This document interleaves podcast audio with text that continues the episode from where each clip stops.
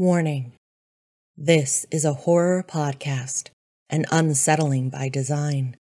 If certain topics may present a harmful trigger for you, we urge you to check the show notes before proceeding.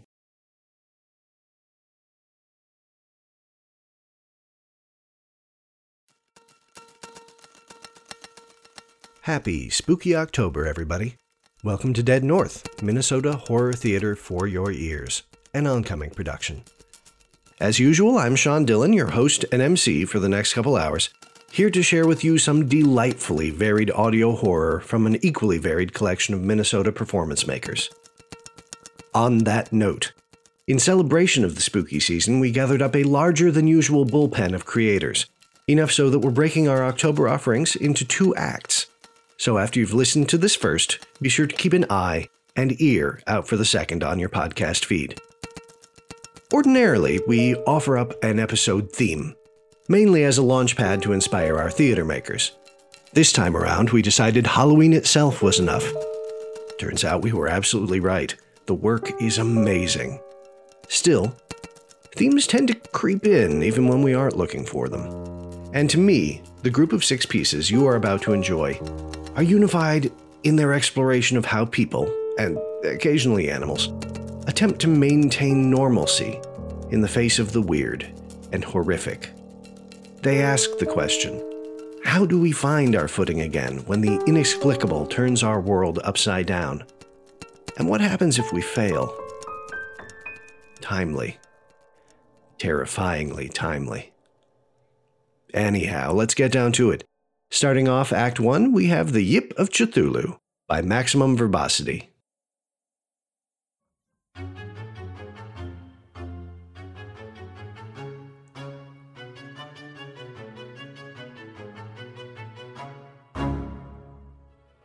From the Journal of Daniel Oliver Gilman, Monday, August twenty-sixth, twenty thirteen. I must strive to remain rational, for surely reason, and reason alone, is the faculty which divides us from the lower beasts of this earth who grunt and crawl about on all fours. It is the capacity that ennobles the human spirit above all others, if the human spirit is indeed a thing which can be ennobled, a supposition that I have of late been given copious cause to doubt. Yet still I find that I must trumpet the cause of reason. Reason, human reason, above all else, if only because it was no long time ago that I found myself bereft of its beneficence, reduced to a naked, howling, gibbering thing upon which I shudder to reflect. All of which I discussed at length with the psychiatric professionals at the Anoka Metro Regional Treatment Center, and over time I grew to trust their judgment, if only because my own had grown so warped. Nevertheless, I could not share their confidence in my ability to once again navigate the sprawling world beyond the center's walls. As I rode the eight oh five away from the facility to the Northtown Transit Center, I reaffirmed my resolution that, whatever course the healing of my mental rift might take, I must not allow myself to reflect upon the sheaf of crumbling manuscript papers so dearly bought, which currently moulders in a safety deposit box under my name in a U S bank branch attached to a Byerly supermarket. My parents, though ill-equipped to comprehend the limits of human reason to which I have been drawn, have attempted to aid my psychic healing in their own minute way, and procured for me a puppy of the Bichon Frise breed. They are noble animals, the favored court dogs of medieval Europe, and one of their brethren appears even in the unicorn tapestries, perched upon an embroidered pillow, head tilted in a posture of canine curiosity. I confess that I have visions of myself poring over some antique text while he lies curled patiently at my feet, or of walking half-crouched through the halls of some ancient, nameless city, faithful hound trotting at my heels. Befitting a creature of such solemn dignity, I have bestowed upon him the name of Brooder, I anticipate many long hours of profitable study together, far away from the parchment scrawl in antique Latin that I know can bring me no manner of mental good. From the Journal of Brooder, Monday, August twenty-sixth, twenty thirteen. Puppy! I am Puppy! A puppy, puppy, puppy, puppy, puppy, puppy, puppy, puppy, puppy! Puppy has new master. Puppy has new name. New name now Brooder. Brooder is Puppy and Puppy is Brooder. Puppy! From the Journal of Daniel Oliver Gilman, Saturday, November twenty-third, twenty thirteen. It is with the greatest of regret that I must observe the frailty of my own resolve. Not even six weeks had passed, six nearly sleepless weeks in which what sleep I did have was haunted by visions of alien vistas and vast cyclopean cities. And soon exhaustion left me no recourse but to exhume those forbidden pages. If I could not escape my visions, I would seek to purge them through sheer and sleepless indulgence. Even now, after countless hours of tedious study, my hands tremble as they touch them, these pages long thought lost from the fabled Necronomicon. But now I lay them out before me, alongside textbooks from my days as a Catholic schoolboy and my copy of Cassell's Latin Dictionary in a fervid effort to unlock their hoary secrets. They tell of a fathomless terror that slumbers beneath the waves of the South Pacific, a terror that will one day rise. All of this is familiar to any casual student of the text, but the truth that I have uncovered is the where and the when, a longitude and a latitude, and the date, by all that is holy and unholy, a date which is difficult to decipher, as it hinges upon a peculiar alignment of the stars. But a date that is, I am now convinced, soon, perhaps within the year. But I cannot focus upon the darkened scroll for two minutes without this squalling puppy nipping at my toes. There is nothing in this world that I shall love so much as this creature loves to lick, to bite, to gnaw upon the soles of my feet. I bend down to chase him away. Yet again and again he returns, thrusting his cold, wet nose between my digits. I have lectured him with firm tone and irrefutable logic on the error of his ways, yet he persists in nipping and biting and whining pitifully when I forbid him from nipping and biting. The thought that my grand purpose could be derailed by a fiend whose goals are so pathetically myopic is an irony from which I derive no manner of amusement. From the Journal of Brooder, Saturday, November twenty-third, twenty thirteen. Brooder loves Master, and Master loves Brooder, but Master is very stupid. Brooder tries to train Master, but Master does not listen. Master spends too much time looking at paper. Paper makes Master sad. Master needs to play. Play, play, play! Brooder bites Master to remind him, but Master too stupid to understand. Brooder, in despair. From the Journal of Daniel Oliver Gilman, Monday, February seventeenth, twenty fourteen. I... I, I have found it! I, Daniel Oliver Gilman, graduate school dropout, have made the discovery missed by so many accredited and rigorous scholars before me. Oh, well, they uncovered the what. It is I, and I alone, who has uncovered the when and the where. Now, the when turned out to be surprisingly simple. Friday, February twenty-eighth, twenty fourteen. As for the where... It is not easy. I have booked a flight from Minneapolis to Portland, from Portland to Tokyo, from Tokyo to Guam, from Guam to Truk, from Truk to Pompeii, three days all told. Now in Pompeii, I may charter a ship to take me to the precise coordinates, and once there, I may speak the unspeakable words to raise the unspeakable thing beneath us. I shall be the key to unlock the door to a new and abhorrent world. It is with the greatest of regret that I realize that I must bring this tattered remnant of a dog with me. My friends were too few, and my parents too enfeebled to accept responsibility for his well-being. Will I or won't I? He shall accompany me to my encounter with an intellect greater than either of ours. From the Journal of Bruder, Monday, February seventeenth, twenty fourteen. Poor Bruder. Bruder loves Master, even though Master is stupid and helpless.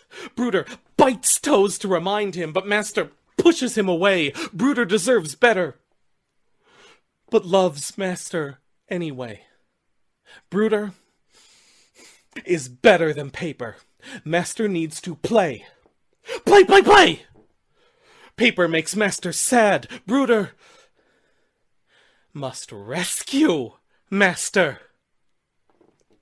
From the Journal of Daniel Oliver Gilman, Sunday, June fifteenth, twenty fourteen. My itinerary was executed, and the infernal creature barked and yipped and whined without pause throughout every flight. I derived a certain grim amusement from noting that the other passengers regarded him with as much loathing as I. I was seized by a spirit of anxiety for the duration of our sea voyage upon a two-masted schooner known as the Emma, and often paced the decks, murmuring to myself in wild-eyed distraction. The one pleasure the trip afforded was the realization that my traveling companion was every bit as miserable.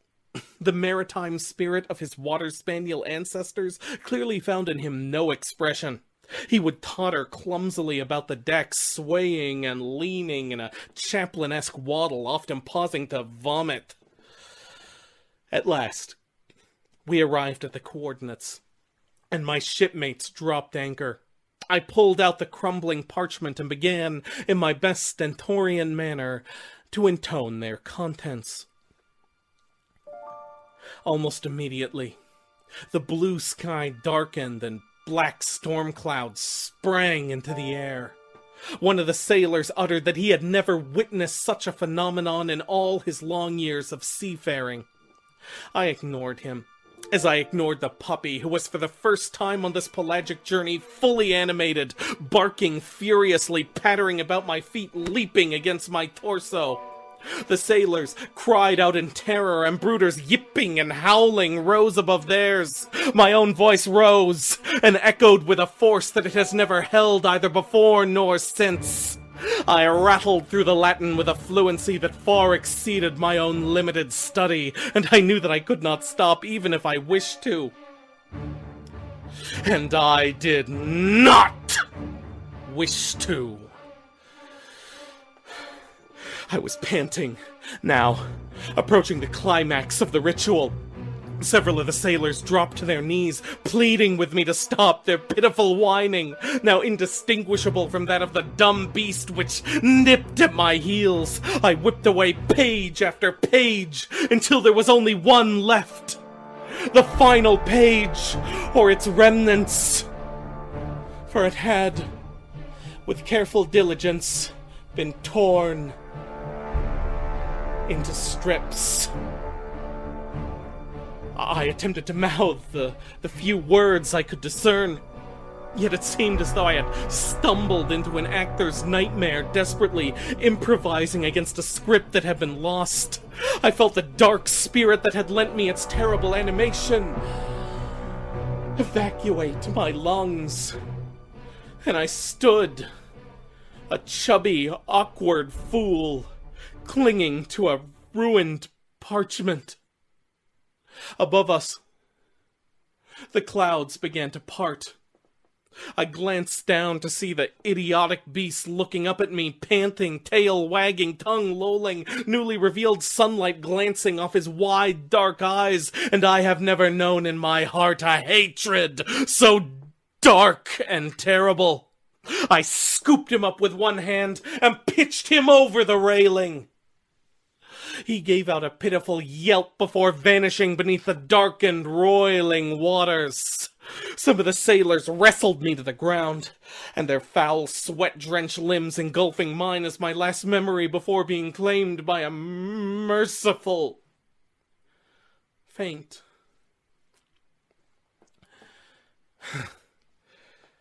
And here I sit, once more interred within the bowels of the Anoka Metro Regional Treatment Center, now confined to a straitjacket.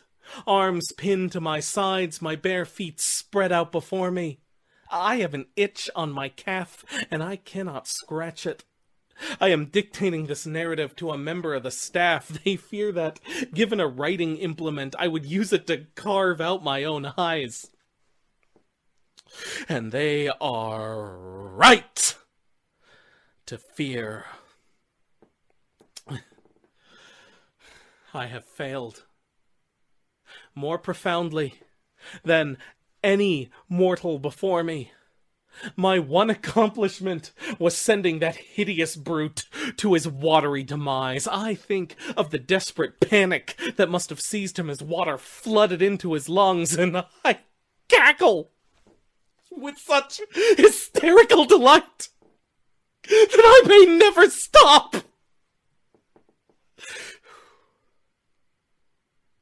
I must pause.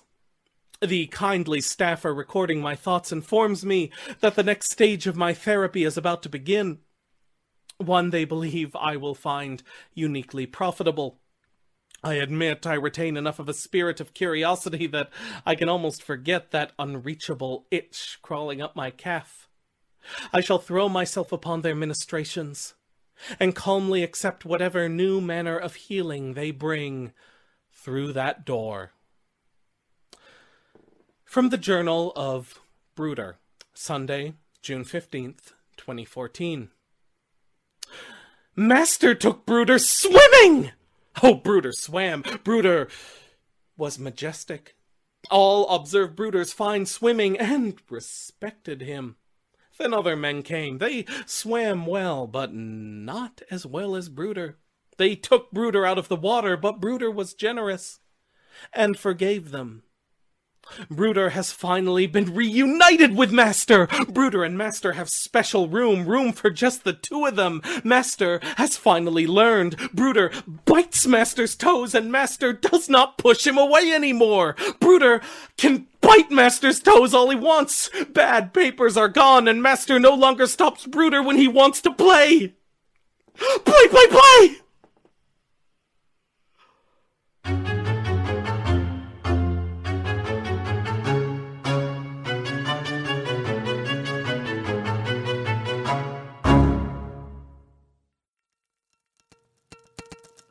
The Yip of Cthulhu, written, performed, and produced by Philip Andrew Bennett Lowe, is excerpted from Maximum Verbosity's virtual theater anthology On the Concept of Irony with No Reference to Socrates.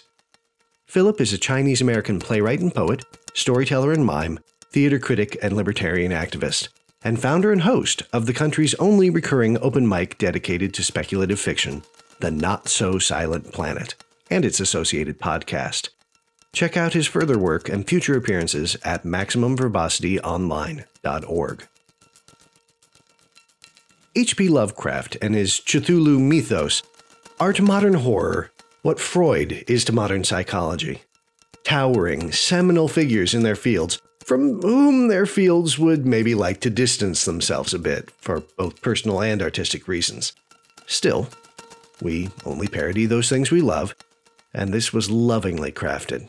A wonderful evocation of his style and a cheerfully delivered takedown, and another data point in the case that dogs make nearly anything better.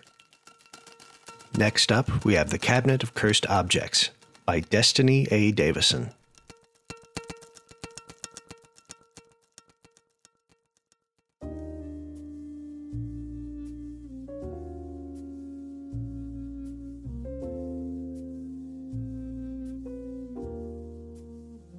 Hello? Can everyone hear me okay? Wonderful. Wow, what a brilliant turnout.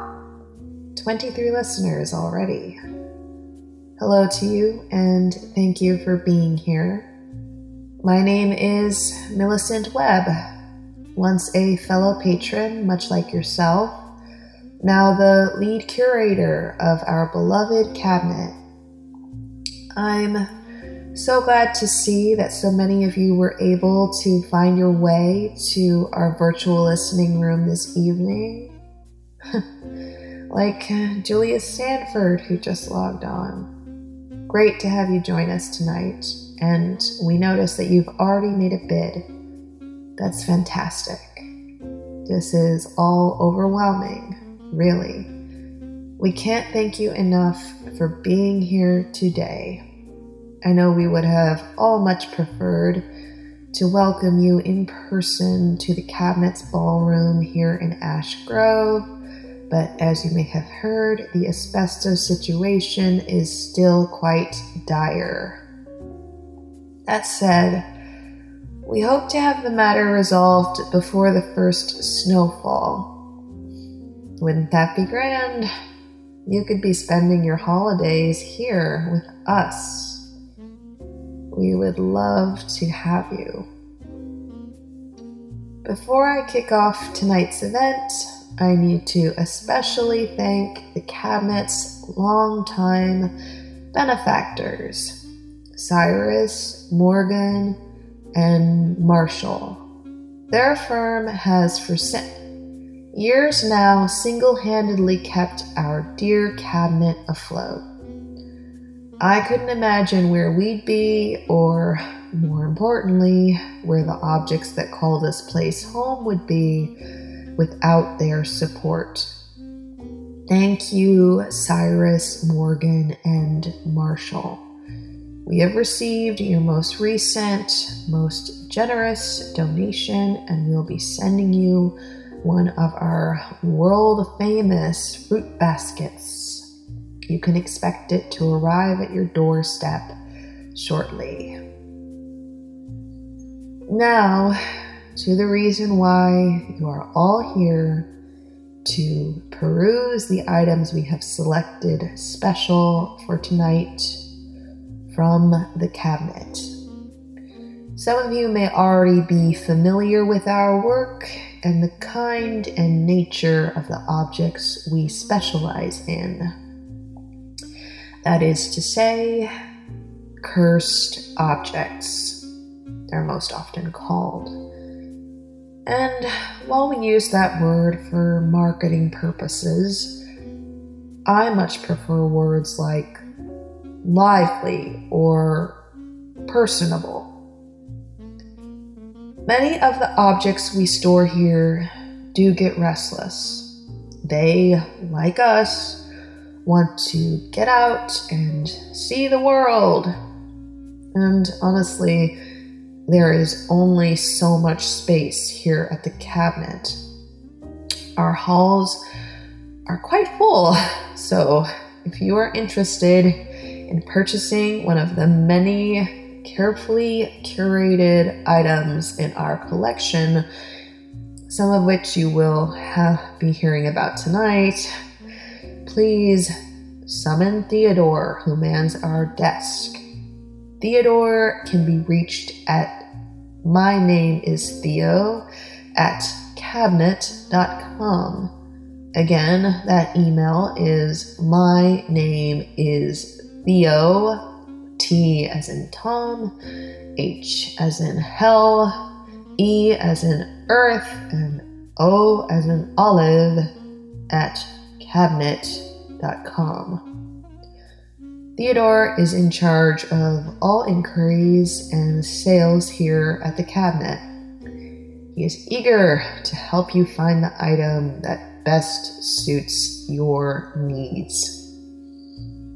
Again, if an object in our collection catches your eye and you have a mind to take it home with you, I implore you, please do. Speaking of, if you wear shoes, you may be interested in a mysterious pair of shoelaces that showed up recently at our doorstep. Some of you may be familiar with the story of the night fire at Klugman's Boot Factory. The press said it was an accident, but any truly inquiring mind can tell you that what happened that night was exceptional. Klugman's specialized in workman's wear, strong boots with rubber soles, and thickly weaved one hundred percent cotton shoelaces. The shoelaces in particular were made to withstand heavy wear, pulling, nagging, and gnashing. You name it. You could hang a man with the shoelaces if you needed to. Maybe that's why the last pair of shoelaces to come off the assembly line that evening had been born with a mind of their own. It happens sometimes, it's simple math.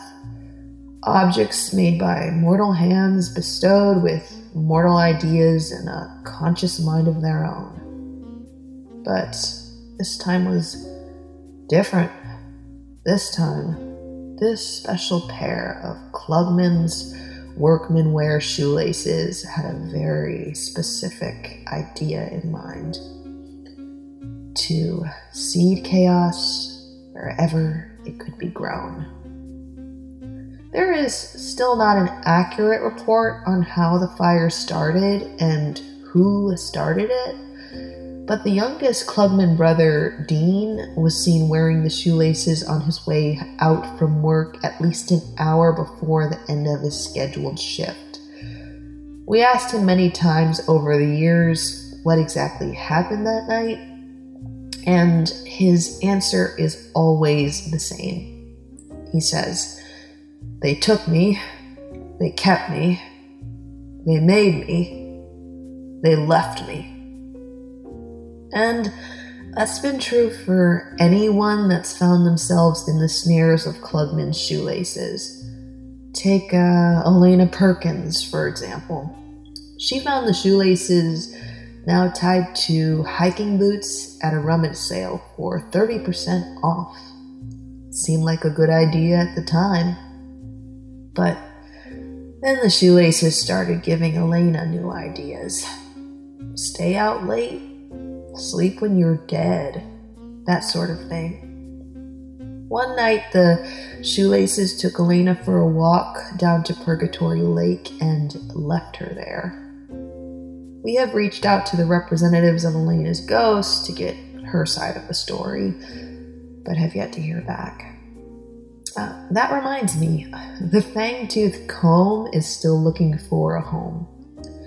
Known for its aforementioned fangs, the fang-tooth comb subsists on a diet of brains alone and does not discriminate between scalps. If this sounds up your alley, please summon Theodore. The fang-tooth comb can teleport at will and has been known to place itself inside cabinet restrooms and lounge areas, hoping to ensnare an unsuspecting head. We would like to get rid of it as soon as possible, so place your bid today.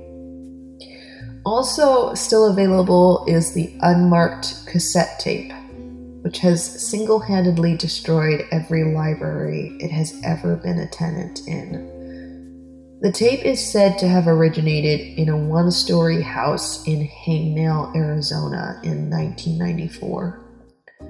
That is all we know. Those that have listened to the tape, the ones still alive that is, have used keywords such as, "Get it away from me," and, "Oh God, the horror." I personally have not listened to the unmarked cassette tape, but it is on my bucket list. Lastly, for this evening, I'd like to introduce you to a very special resident here at the cabinet. The door that follows you. The door stands nearly seven feet tall and is made of a sturdy maple, stained black with a golden knob in the shape of an owl's head. I know this because I've seen it, and once you've seen it, there is no going back.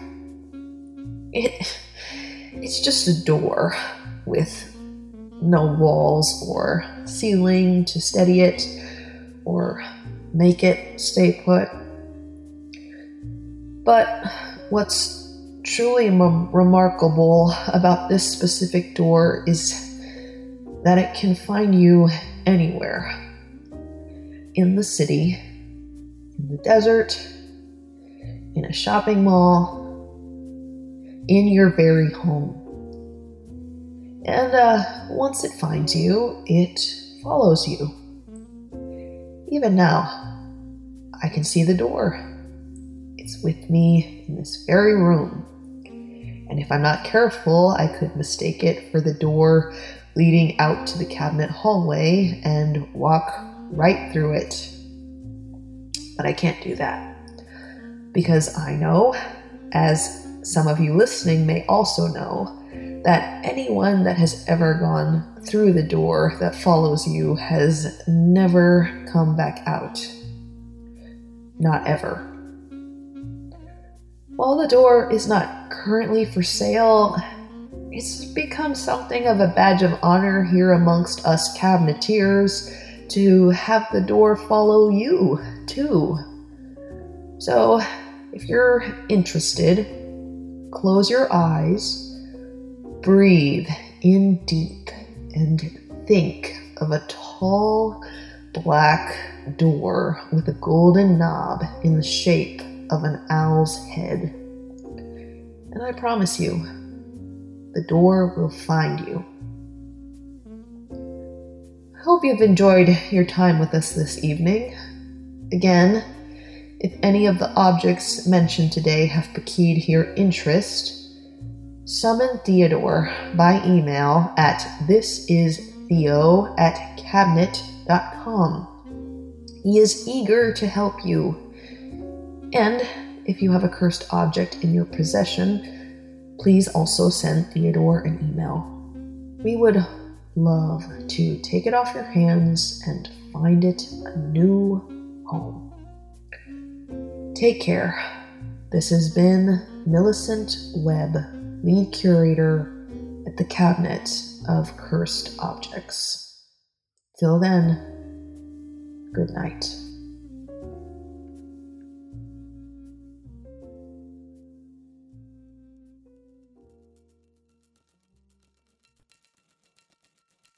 That was Destiny A. Davison's Cabinet of Cursed Objects. Destiny is a writer, illustrator, cartoonist, and multimedia maker from the Midwest. Her works explore the real, the unreal, and the in-between. And more information can be found at destiny davison dot com. That's Davison with an O, not an E. I mentioned up top the theme of normalcy, confronting the otherworldly. Sometimes we maintain normalcy by folding the remarkable into it. Yesterday's miracle or disaster is today's status quo. And that allows us to manage, to keep moving. But, as we all know after the last two years, hell, the last five years, normalizing the exceptional comes at a mental and emotional cost. I feel a deep empathy for the speaker in this piece, who is clearly on their last legs and has every reason to be. Deeply humane performance about something quite weird. Thanks, Destiny. Rounding out part one of our October offerings, we get a fresh look at one of Minnesota's biggest and most enduring traditions, the Minnesota State Fair. Special When Lit brings up Possible Burger.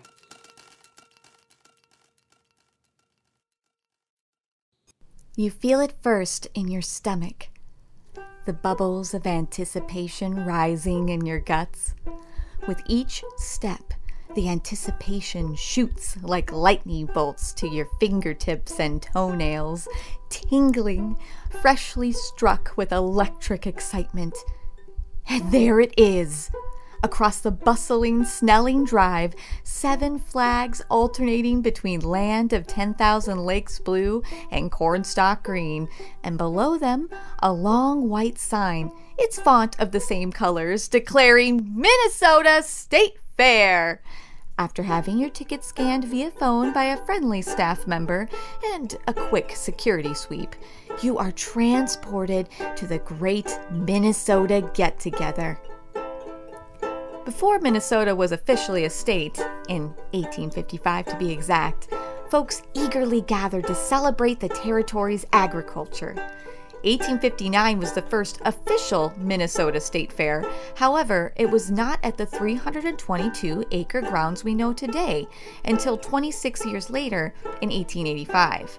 Before that, it rotated location between what is now downtown Minneapolis, Saint Paul, Rochester, Red Wing, Winona, and Owatonna. Minnesotans love the annual gathering, as do Wisconsinites, Iowans, and even North and South Dakotans.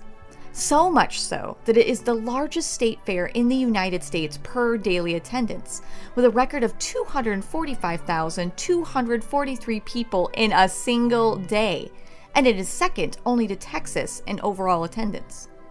To some folks, these twelve days leading up to Labor Day are the bright spot of their entire year, filled with grandstand performances, four H projects crafted by little hopeful hands, the miracle of birth, sculpted butter princesses, a claustrophobic exploration of Ye Old Mill, celebrity portraits made of seeds, a Minnesota water flight with samplings from around the state, brightly lit and somewhat impossible midway games, free blood tests, award-winning livestock that just want to return to the cages they know, the best fiber arts from around the state, pumpkins the size of small T-Rex skulls, a trip one hundred fifty-six feet into the air on the giant wheel, or um, for the less adventurous, a feet-dangling ride in the sky glider. Many complimentary reusable bags, and of course, food. Inhale deeply. Oh, an orgy of scents fill your nostrils. A slippery mess of grease, meat, gluten, and sugar. Approximately three hundred food vendors dish up nearly five hundred different delights. On average, five hundred thousand corn dogs are consumed each year. twenty thousand gallons of milk is guzzled at the all-you-can-drink milk stand. And no wonder, as three million Sweet Martha's infamous chocolate chip cookies are eaten daily. The fresh-cut French fry stand goes through four hundred thousand Minnesota-grown potatoes annually. Attendees also love their local corn, gobbling up over three hundred thousand ears a year. One of the highly awaited announcements is the Minnesota State Fair New Foods list, and this year was no exception.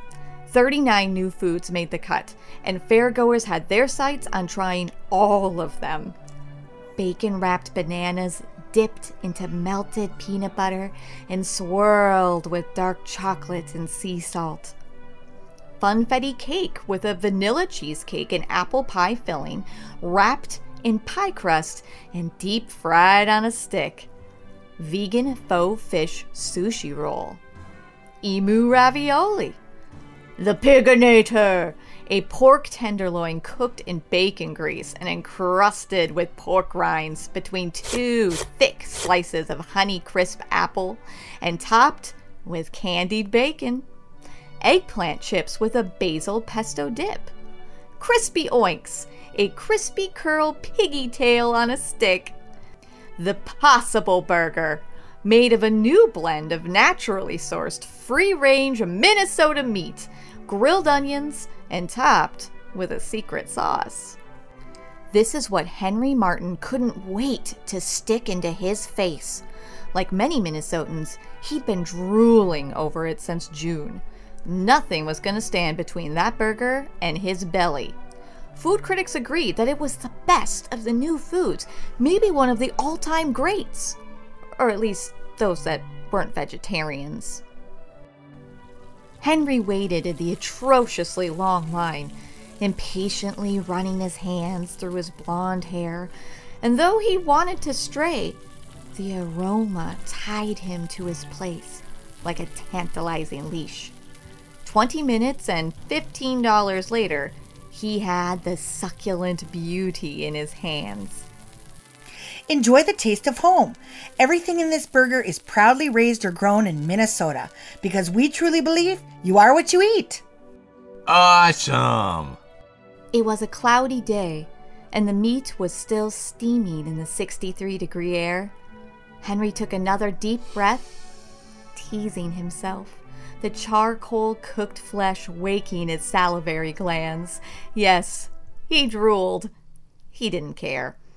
This was between him and the possible burger. Henry took a big bite. Mm. Oh, yeah. Mm. Jesus, yes. Henry took another bite. Was it really this great? Or was he just starving? Oh, shit, that was really great. It really was that great. Henry didn't always buy into popular opinion, but damn, the critics weren't over-exaggerating on this meaty treasure. It was unlike anything he had ever had.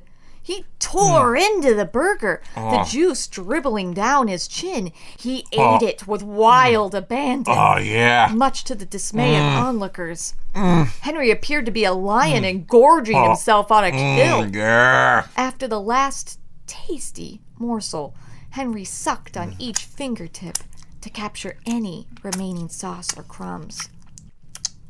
His instinct was to get back in line for seconds, but he had some restraint. There were many other new foods on this list, and his stomach wanted to welcome each one like a foodie statue of liberty. Give me your salty, your sweet, your meal on a stick. Become a naturalized citizen of my stomach, thought Henry. Henry ripped himself away from the sensory bounds of the possible burger stand. He took his phone out of his pocket. It was already queued up to the Minnesota State Fair website, and he eagerly typed into the fair finder, crispy oinks. He wandered down to Judson Avenue, working his way through the early evening crowds. He stopped to try a new brew, the Maple Cinnamon Oat Stout, with a shot of butter on the side for the full Nordic hot porridge experience. He drank it up a little too quickly, and found himself in line again, this time for a cranberry pear cider, which he also probably drank a little too quickly. The crispy oinks booth was speedy, and in no time he was holding two curly pigtails, one B B Q, one regular. He took one bite of the B B Q and smacked his lips happily, the sauce making his lips glossy. To his glee, he noticed straight ahead another new food high on his list. The Piginator. He scurried over, crispy oink still in hand, and bumped shoulders with a man in a yellow rain slicker. Whoa, hey, watch it, pig! Oh, eat a dick! Henry then took a bite of his meat on a stick. A drum roll of thunder warned of the impending storm. People ahead of him in line looked up to the sky and then hastily retreated. Henry stood his ground and soon was fumbling for thirteen dollars in cash. He watched the teenage cook sprinkle the pork tenderloin with pork rinds. He then noticed the Robert A. Christensen Pavilion, otherwise known as the Swine Barn, right beside them. What? Is this the before and after? The teen looked at him blankly. Henry pointed at the Swine Barn. A live pig? Henry pointed at the Piginator. Dead pig. Uh-huh. The Swine Barn is like an advertisement for your product.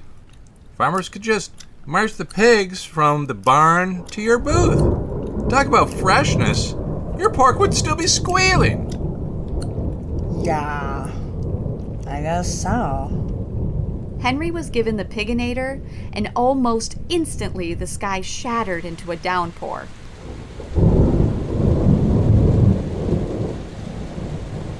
Henry stumbled to the nearest building, juggling his pork trio. The world was tilting to the left and blurred at the edges. He had drank that cider a little too quickly. Once he was safe inside the structure, he leaned against a cool cement wall, panting, heart tap dancing in his chest. Yeah, gotta get that B P up. He sucked in a deep breath, inhaling the smell of hay, rain, and shit. He steadied himself and walked further into the pavilion. Despite the ceilings being tall, it felt claustrophobic, with row after row of cages with wooden walls and metal gates filled with future sausages. Henry wandered by the oink booth, where a smiley volunteer offered him a pink paper crown in the form of pig ears. He gestured that his hands were full, so she placed it on his head. Henry nodded, indicating the pork in his hands. Thank you. Big fan. Big fan. Henry left the booth. He approached a sow and her thirteen suckling piglets who were six days old. A socially awkward four H student picked up one of the piglets, who squealed and squirmed in his grip. You can pet him, if you want to. Henry patted the head of the fresh new babe, whose little blue eyes looked up at him quizzically. Hey, Bacon Bit, I could put you on a stick and eat you right now. Wee! Wee! Henry took a bite of one of his crispy oinks and laughed, cracking himself up. The piglet was shocked by the outburst and cried out, so the student returned the piglet to their mother. Henry then lurched forward down one row of pigs. It was near closing time for the swine barn, so farmers were shutting down for the night. Some pigs were eagerly awaiting a pre-bedtime snack, their wet snoots between the bars of their cages, checking the air for a treat. Henry leaned over the cage door and looked down at a very friendly, rusty red duroc. He took a large bite of the piginator. Mm. Oh. Mm. Oh, it's so sweet. Mm. The honey crisp apple slices, which were slightly seared, paired perfectly with the richness of the pork, almost autumnal. And the crunch of the salty pork rinds with the sweet maple of the candied bacon? It was a luxurious pork fantasy. The duroc raised his floppy ears and snorted, which was universal pig language for, do you have food for me? Oh, are you hungry? Yeah. They're probably always hungry. The duroc threw his head back, snoot in the air, and grunted. Henry looked at the food that remained. It was all pig products. He took a bite of the B B Q crispy oink and the duroc squealed.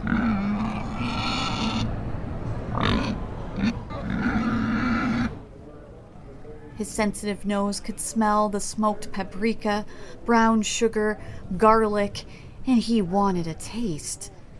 Henry looked around. No one was watching. He dropped the remaining B B Q pigtail into the cage. The duroc immediately ate it, smacking his lips.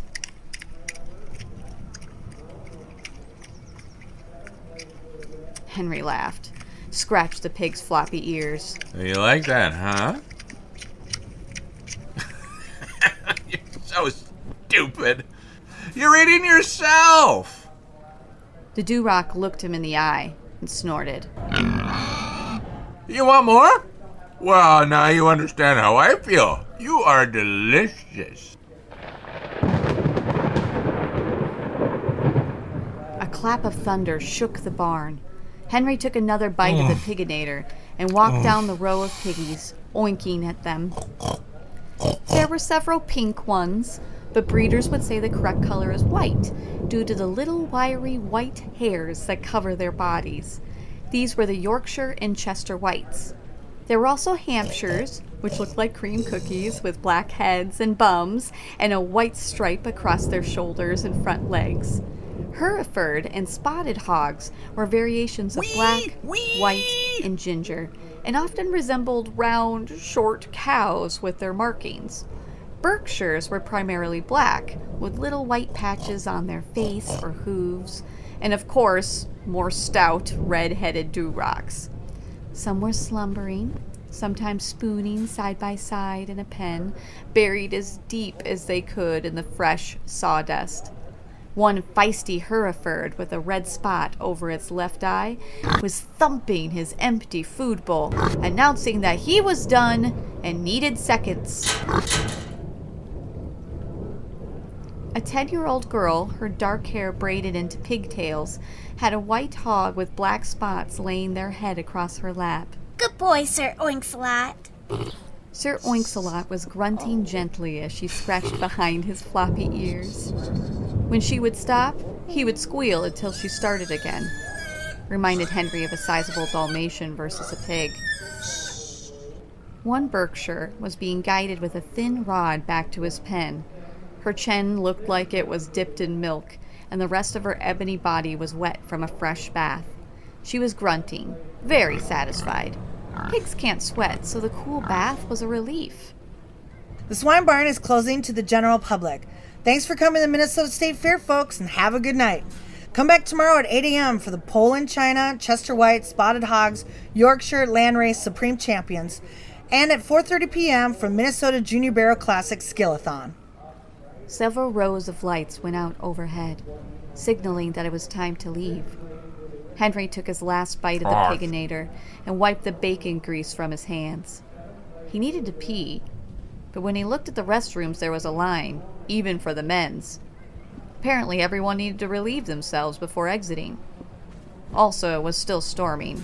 It is impossible to hold in urine while listening to the steady stream of rain, and being submerged in it only made it worse. Also, it was far away. Maybe he held it too long, or maybe it was because he was accidentally drunk. But Henry didn't want to wait for the restroom line, and he realized there was an alternative. The bathed pig had come from the back of the pavilion, where the shower stations must be. He teetered over and was happy to find the space empty and dark. In the shadows, he could make out a row of metal stalls against the back wall. He lurched towards the remotest corner in an effort to avoid any other fairgoers. That'd be a foot longer than they wouldn't expect. Pow! Henry tripped on an uneven piece of concrete. Jump! He put the last bites of the regular crispy oink in his front pocket for safekeeping, took out his phone, and shined the flashlight at the ground. He saw a smooshed oink booth crown, a couple metal drains, turds, and finally, a brick wall. He worked his way to the corner, and once there, he put his phone in his rear pocket, he undid his jeans, and took out his not foot long. A steady stream of hot piss hit the brick and cement. Henry felt oddly free, whizzing into the void. The urine smelt of garlic and hops. He was definitely dehydrated. Oh. Henry finished, shook twice, and zipped up. How could it be darker than it was ten minutes ago? He attempted to find his way in the pitch black, but after a couple steps, Henry whipped out his phone flashlight. Directly in front of him was a pig. Shit! The pig was perfectly pink and plump. She stared at him intensely with one brown eye and one blue eye. Her large ears stood straight in the air. What are you doing out here? Henry rotated the light around the pig. They were alone. The pig continued to stare at him. Okay, pork belly. I gotta go. The pig stood her ground. Here, do you want some crispy oink? Your cousin in there loved it. Henry pulled the last of the pork from his shirt pocket. He peeled it from the stick and slowly approached, offering it with an open palm. The pig raised their quivering snout. He could see its nostrils pulsing as she tasted the air. Come on! Come on, dum-dum! It's food! Food! The pig looked at the meat. And then, in one powerful swoop, The swine whipped its head up and hit Henry's hand with her large, hard skull. The crispy oink went flying. Ah, hey! Henry recoiled, his hand throbbing with a rush of hot pain. His stomach flipped. A flash of nausea. Henry dropped his phone and cradled his injured digits. The flashlight beam shot like a beacon towards the ceiling. The swine's head, cast in shadow, reemerged from the darkness. The blue eye flickered like a bright flame, full of ancient intelligence. The pig took the phone in her scarlet mouth and sprinted across the back of the pavilion. Henry hadn't expected something so stout to be so fast. He could track it by the pinprick of light zooming through the space like a possessed Tinkerbell. Get back here!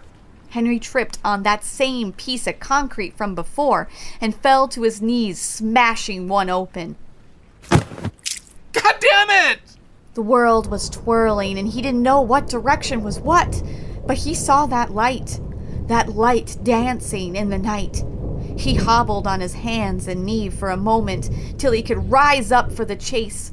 He sucked in a breath, adrenaline kicking in, and he pushed through the pain like a quarterback with an injury, but so close to touchdown. The pig runs into a stall and Henry follows her in. So stupid. This is a dead end. He reached for the phone and found his hand submerged in a pile of wet sawdust. Not a pig's mouth. What? Henry spun around frantically.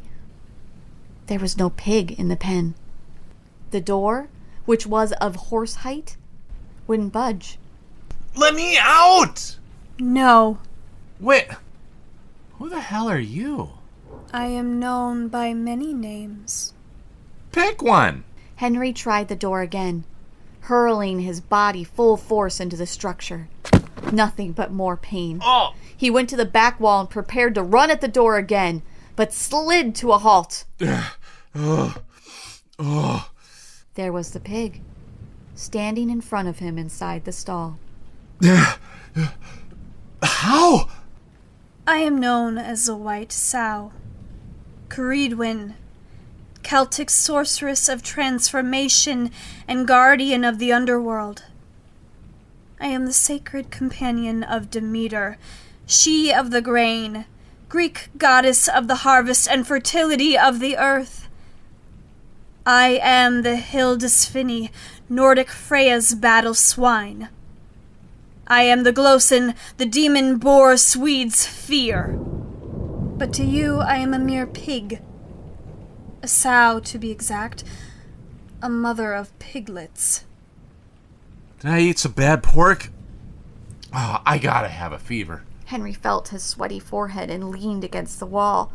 The sow stared at him, her brown and blue eyes boring through him. It felt as if the stall was closing in. It wasn't bad pork, but it was bad behavior. I did what everyone else does. You gave a swine flesh of their flesh. They chose to eat it. It's not my fault. You have no respect for what you consume. Pigs were once sacred animals sacrificed to goddesses. Our bones placed into graves as blessing. Our death had ceremony. Now you shove as much of us as you can into your gullets, and then feed the rest of us to our kin. Her eyes glowed red. His phone! Henry knelt down and fumbled for the phone, its light still shining. His hands were slick with his own blood. He tried to call nine one one. There was no signal. The battery was at two percent. Let me out! Help! Help! Do you know that we have names? Do you know who you eat? Your food! You too stupid to understand that? You're bred to eat and be eaten! You will know our fate. The pig grew in size. She became covered in shaggy white hair. Mighty curled tusks sprouted from her mouth. Her back became a serrated edge, bursting with large, sharp, saw-like teeth. Her ruby eyes were like twin bonfires. Henry could feel the heat from them. She snorted and steam snaked out of her nostrils. Her hooves were like obsidian spears ready to pierce flesh. She was the Gloson. No one will hear you squeal! Henry summoned his strength and raced forward, leaping for the door. However, the Gloson dove between Henry's legs, her spines cutting through his groin and up through his belly.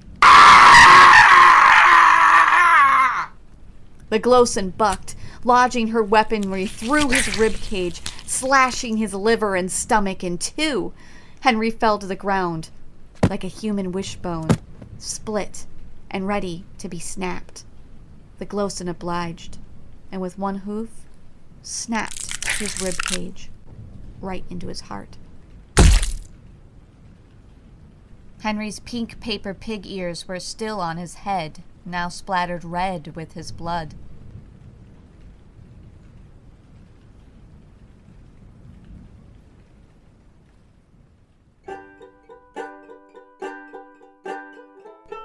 The following morning, the Possible Burger Stand received a delivery of fresh meat from their on-site butcher. Oh, wow! This meat is so rich and tender. As the vendor prepared the meat, she found several strands of blonde hair.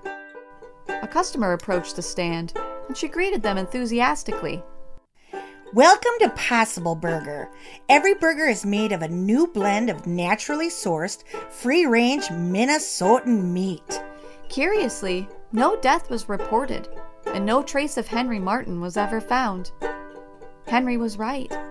The Possible Burger was the most popular new food that year, selling four hundred thousand burgers. And they planned on returning in the future to feed more local cuisine to hungry Minnesotans. Because we truly believe you are what you eat.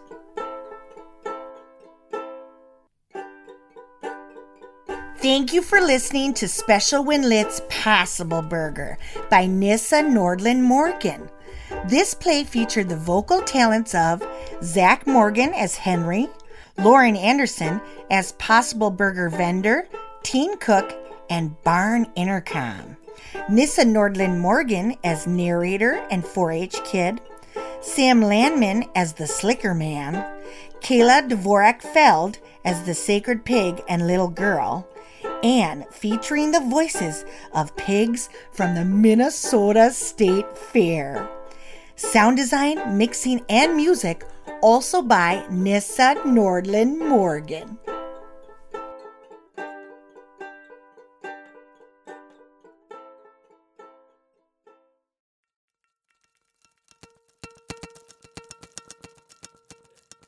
I don't think this piece comes as any great surprise to anyone who knows Nyssa Nordland Morgan at all well.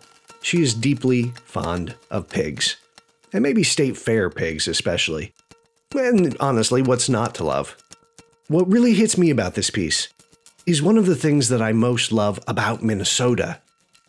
Beneath all the human fuss, it feels like there is something bigger underneath. Something more than, that doesn't answer to us. In quiet moments, standing in my own urban backyard, it makes the hair on the back of my neck stand up. The notion that an ancient hog god would make itself at home at the Great Minnesota Get-Together, quietly enacting vengeance on the unworthy, doesn't feel at all strange. It feels exactly right. Well, as I said, that closes out part one. We're releasing a part two this October with pieces from three more creators, including yours truly. So keep an eye on your podcast feed. Dead North is produced by Sean and Mallory Dillon of Oncoming Productions with assistance from Kyle Decker and Jacob Gulliver of Hot Chocolate Media. Our theme music is by Eric Ostrom. The rights to individual pieces presented are retained by their creators. Each episode of this podcast involves the creative and technical talents and efforts of a sizable number of people, including the performers and writers whose work you just enjoyed. We want to pay these people because their work has value. We don't have ads or sponsors, so we need your support to do that. To support this podcast and its ability to compensate artists for their time, please visit oncoming productions dot com. Think of it as buying a season ticket to this dark little theater for your ears. And if you're interested in sponsoring Dead North, we would love to hear from you. In the meantime, this is your host, Sean Dillon, signing off. Stay safe out there.